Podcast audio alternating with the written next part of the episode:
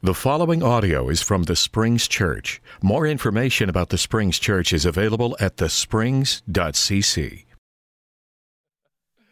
All right, well, good morning, Springs Church. Welcome, everybody, in the name of Jesus Christ. It's good to see you all this morning. And uh, if you're uh, tuning in online, welcome. If you're here, uh, visitors, we usually try to give you a shout out. Uh, anybody, any visitors this morning? Anybody? Yeah. Okay. Well, glad to have you here. Yes, and I believe we have Amanda Madrid, Dr. Amanda Madrid, with us this morning. Yes, she's right back there.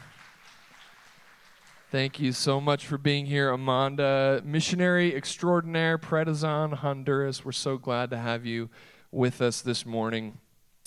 And I hope you will be here with us next Sunday morning as well um, because it's June and July, so that's always a great time of year.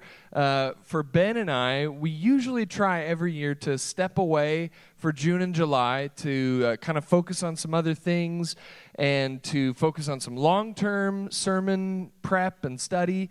But it's also a great opportunity, as I say every summer, for other folks to get in the pulpit, to hear from some fantastic voices both within our congregation and without. Uh, so I'm excited to, to hear from people like Ryan Jones and Kelly Osborne and Leah Redling, but also we've got uh, John Mark Hicks coming at the end of June, and we've got Brad East coming at the end of July. So Ryan Jones is actually going to kick us off next Sunday, June 4th. I hope you will be here because we're going to be beginning our summer series, our summer sermon series, United Living Our Faith. Uh, so we're going to be focusing for about nine weeks on the practices that unite us as the people of God. So I hope you'll be here next Sunday. I always love hearing from Ryan as he kicks us off on June 4th. But this morning we are in Romans 12, 9 through 13, if you want to turn over in your Bibles. Let love be genuine. Hate what is evil. Hold fast to what is good. Love one another with mutual affection. Outdo one another in showing honor. Do not lag in zeal. Be ardent in spirit. Serve the Lord. Rejoice in hope. Be patient in affliction. Persevere in prayer. Contribute to the needs of the saints.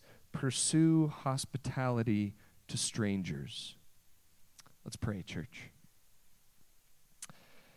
God, we give you thanks this morning for your love. And we give you thanks for this word from you. Thanks be to you, God. Lord, we ask that your Holy Spirit would allow us to see your words and to appropriate them in our lives, to be moved to obedience and faith to be moved to proclaim your love to the nations passionately. God, I ask you for the gift of preaching. And it's in Christ's name we pray all these things. Amen. Some years back, I took a road trip with some buddies to Nashville to see a concert. And we had a lot of time to talk, as you can imagine, a couple of 10 hour commutes. And at times, our conversation veered towards our mutual Christian faith. And there was at one point where one of my friends began talking basically about the problem of religious fervor.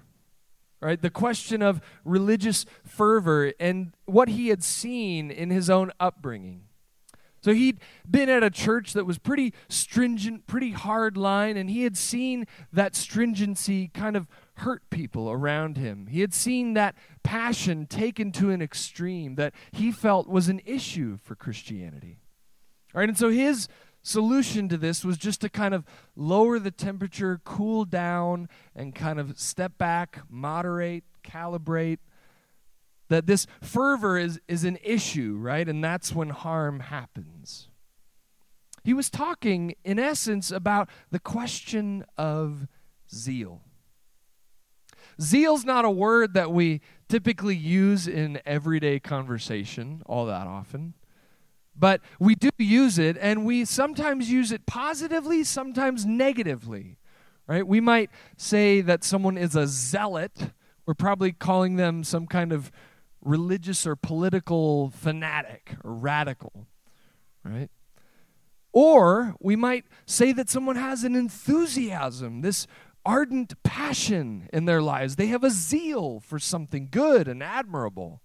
Right? Paul, in our text in verse 11 of Romans 12, he says, Do not lag in zeal, be ardent in spirit, serve the Lord. So, Paul seems to think we should have some kind of zeal. My friend on the road to Nashville was worried about the negative consequences of zeal. So that brings the question up for us this morning what is our relationship to zeal? What does zeal mean for worshiping and following Jesus Christ? Well, I want to talk about zeal this morning in three different modes, three different aspects of zeal. I want to talk about dangerous zeal, directed zeal, and dying zeal. Dangerous, directed, and dying. So let's begin with dangerous zeal. And we're going to do this by looking more closely at the life of the Apostle Paul. All right, so zeal is actually very important as a concept for Paul. In two of the places in his letters where he tells his conversion story, where he came to know Christ, Paul uses and talks about zeal. So, Galatians chapter 1, he's talking about his life before Jesus. He says this You've heard, no doubt, of my earlier life in Judaism I was violently persecuting the church of God and was trying to destroy it. I advanced in Judaism beyond many among my people of the same age, for I was far more zealous for the traditions of my ancestors. There's another passage like that one in Philippians chapter 3, where Paul says, If anyone else has reason to be confident in the flesh, I have more circumcised on the eighth day, a member of the people of Israel, of the tribe of Benjamin, a Hebrew born of Hebrews, as to the law, a Pharisee, as to zeal, a persecutor of the church, as to righteousness under the law, blameless. So in Galatians, Paul says, I had more zeal for the traditions of my ancestors than anybody, all my peers. In Philippians, he says, as to the law, Pharisee. Zeal, I persecuted the church. I put my money where my mouth was. Right? N.T. Wright talks about the Pharisees as this group that was very much concerned with loyalty to their people and purity. Right? And so, Paul, as this young Jewish Pharisee, you can see him kind of getting fired up, looking at some of the disloyal members of his tribe on the inside. And then looking outside and seeing the pagan, sinful power of Rome. And this fires up Paul.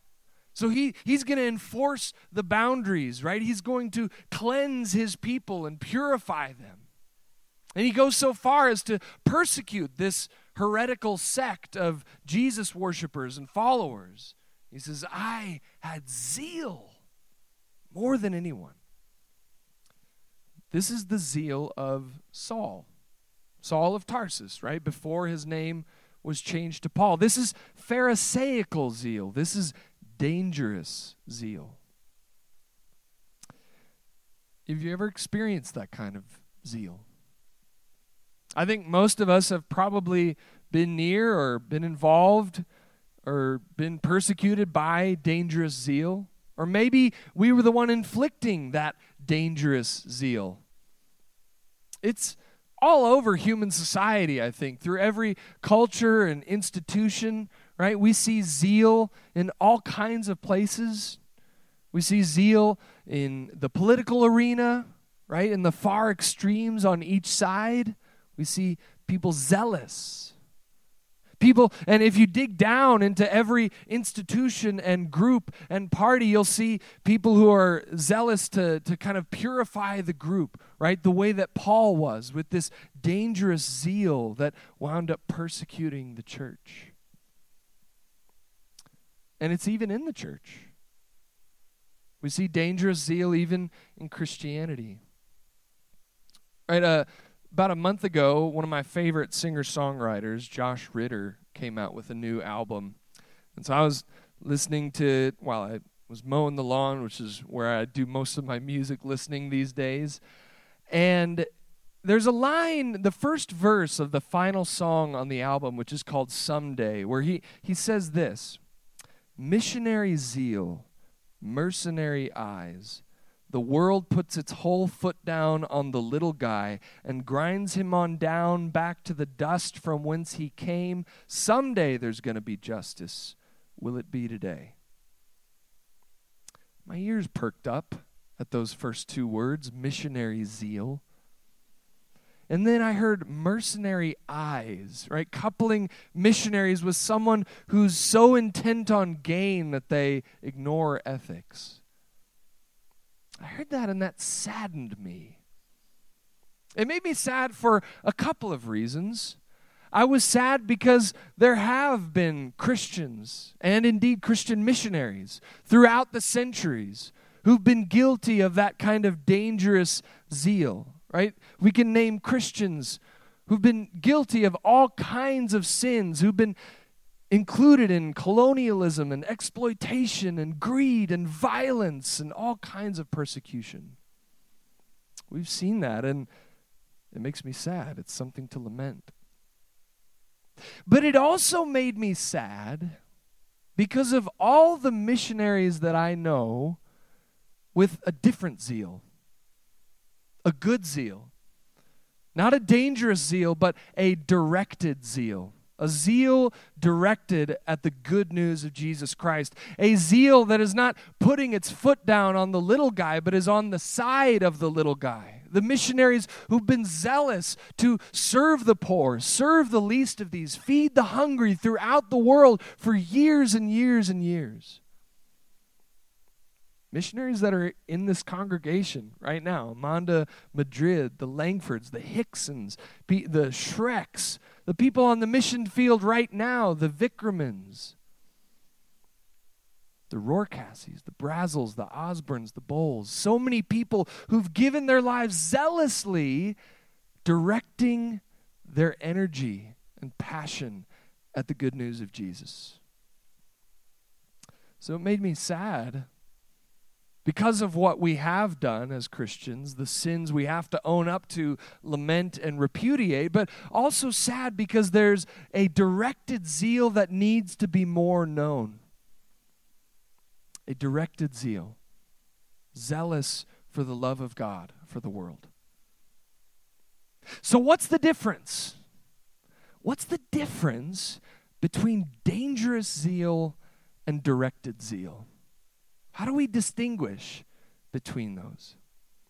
Well, I think Paul helps us here as well because just a couple chapters before in Romans 10, Paul is talking about Israel and the Jews who have rejected Jesus, that these Gentiles have come to faith, but sadly, many of his fellow countrymen have, have not believed in Jesus as the Messiah. And he says this in Romans 10 He says, I can testify that they have a zeal for God, but it is not based on knowledge not knowing the righteousness of God and seeking to establish their own, they have not submitted to God's righteousness.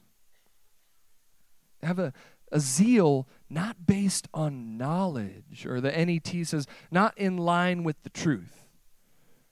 So the difference is knowledge. The difference is zeal with or without knowledge of the truth. And I think we can see that. I think we've all been involved in situations in our lives where we've probably acted zealously without full knowledge of the situation, where we've been moved to action with zeal without knowledge of the truth. I think we've all been there. My dad has some stories like that, and he was kind enough to let me share one of them this morning. Um, I was in Taekwondo as a younger kid for several years, and so my parents would come to the Taekwondo studio and you know watch me practice learning martial arts. And at one point, my dad came and uh, he had to go to the restroom, so he went to the Taekwondo studio bathroom and he sits down in a stall, and then he sees that a, a woman has come into the bathroom and sits down in the stall directly next to him. My dad, uh, kind of stirred up by her error, uh, decides to say across the stall wall, Ma'am, do you know what restroom you're in? To which she responded, Yes. Do you?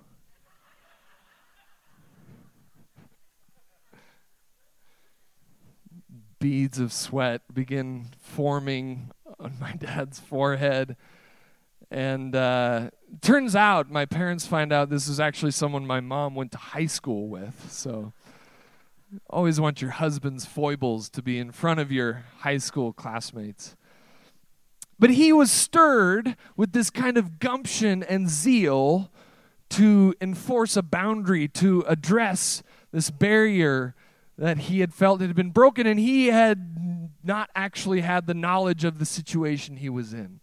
Right? He didn't have full, truthful knowledge of what was going on, but he had the zeal. And I think we've all experienced that. I think maybe not exactly that, but we've experienced zeal without knowledge. I think zeal without knowledge could probably be pinned to the top of our social media feeds, right? Zeal without knowledge is just one of the most perpetual, pressing human problems, right? Because when powerful people use zeal without knowledge, people die. Paul says it's knowledge, but it's not just a generic knowledge, it's knowledge of something specific in Romans 10. Look at verse 3 again. Not knowing the righteousness of God and seeking to establish their own, they've not submitted to God's righteousness. A little bit before this, at the end of chapter 9, Paul says they didn't strive for it on the basis of faith, but on the basis of works. All right, Paul knows this kind of zeal.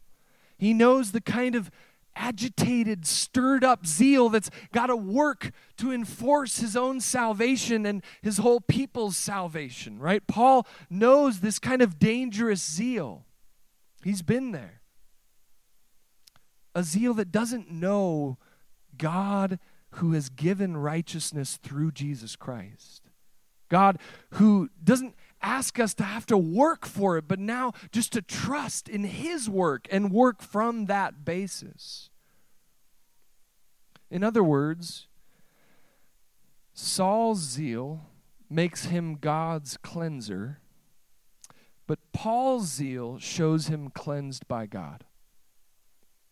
Saul's zeal, the, the zeal of the Pharisee, Saul, makes him the cleanser, the purifier, the enforcer.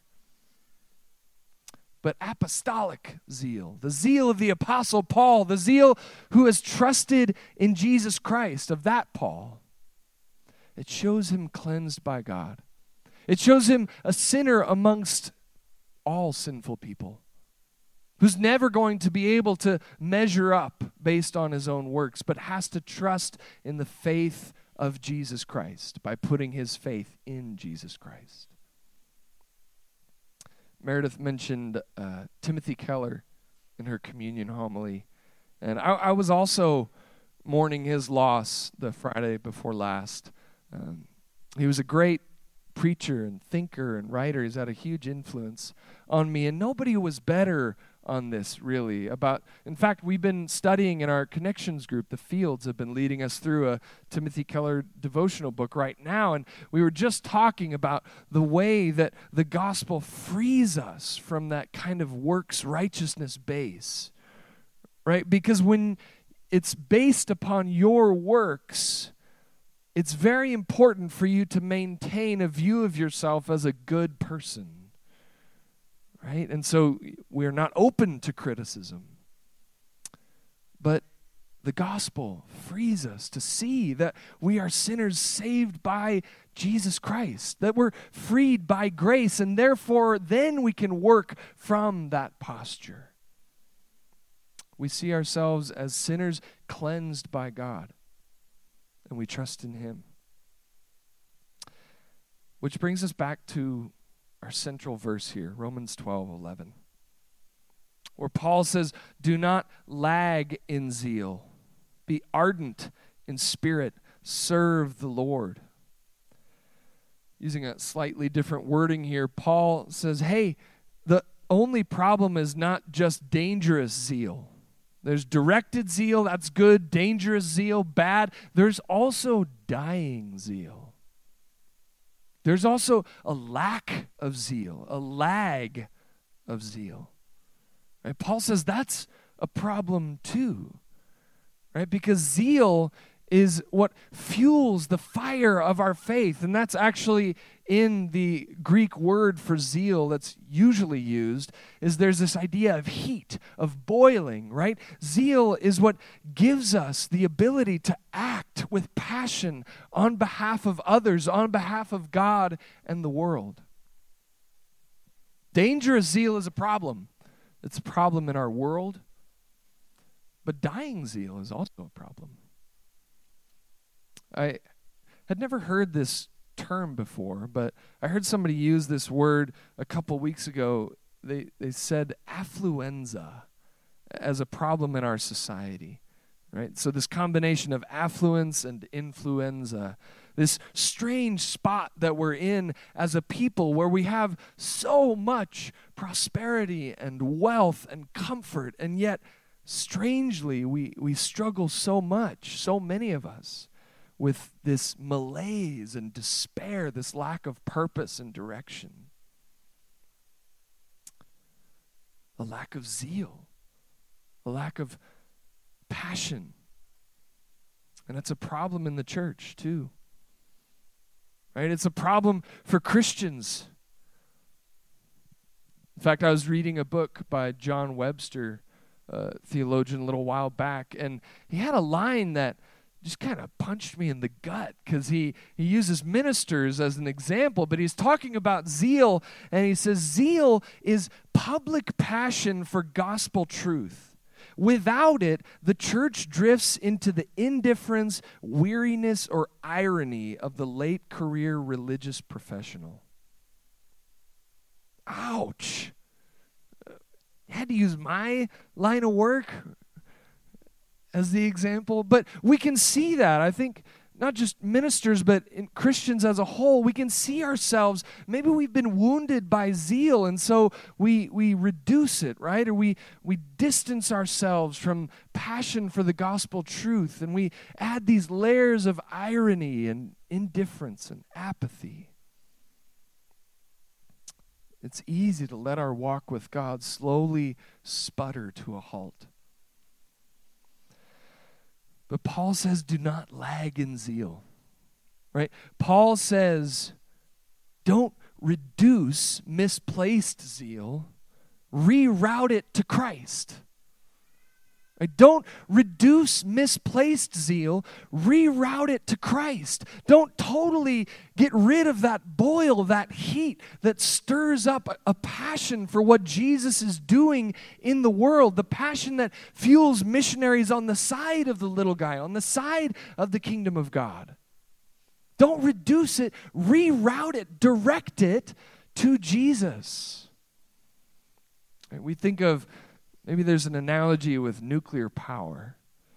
Nuclear power can go very destructively wrong when you think about a nuclear meltdown, that boiling, overheating.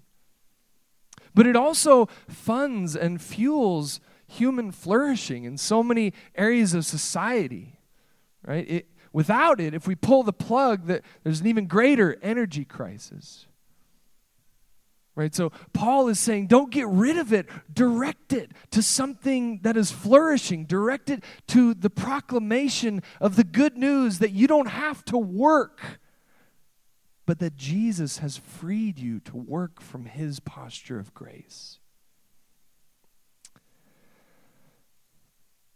So we need to find the unambiguous actions that we can zealously pursue for the kingdom of God, right? If you're confused about where to direct your zeal, look for the fruit of the Spirit. The Spirit fruit of love, joy, peace, patience, kindness, goodness, faithfulness, gentleness, self control. Paul says in Galatians, there's no law against that. Against such things, there is no law. I think back to my friend's worries on the road to Nashville. Worries about religious fervor and zeal that can be harmful, which is a real thing we have to repudiate.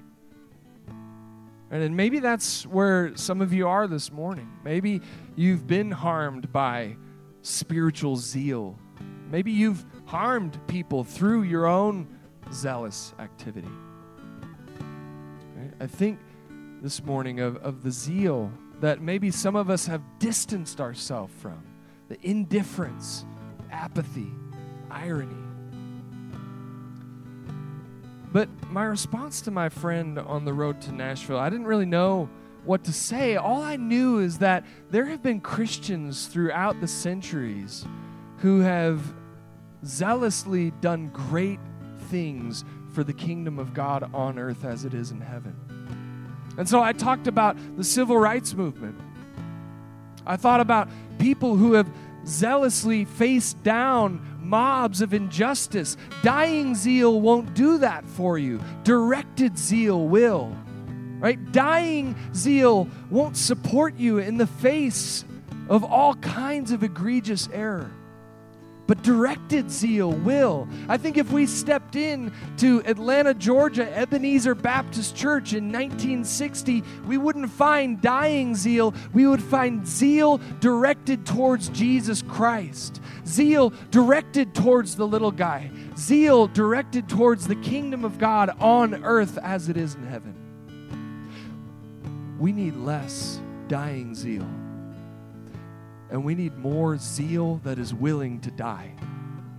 The zeal of the martyrs. We need less dying zeal and more zeal that is willing to die the way that Jesus, in zeal, went to the cross to free us, to free us from our sinfulness, to free us from the injustice that enslaves us, to free us by grace, to zealously proclaim His love to the nations. Springs Church, don't lag in zeal.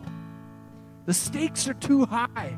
Don't lag in zeal. There's too much work to be done. Not works righteousness, but the work that it participates in the kingdom of God in Jesus Christ, who's freed us by grace through the zeal that took him to the cross and the power that raised him from the dead. Let's stand and zealously praise the risen Jesus this morning.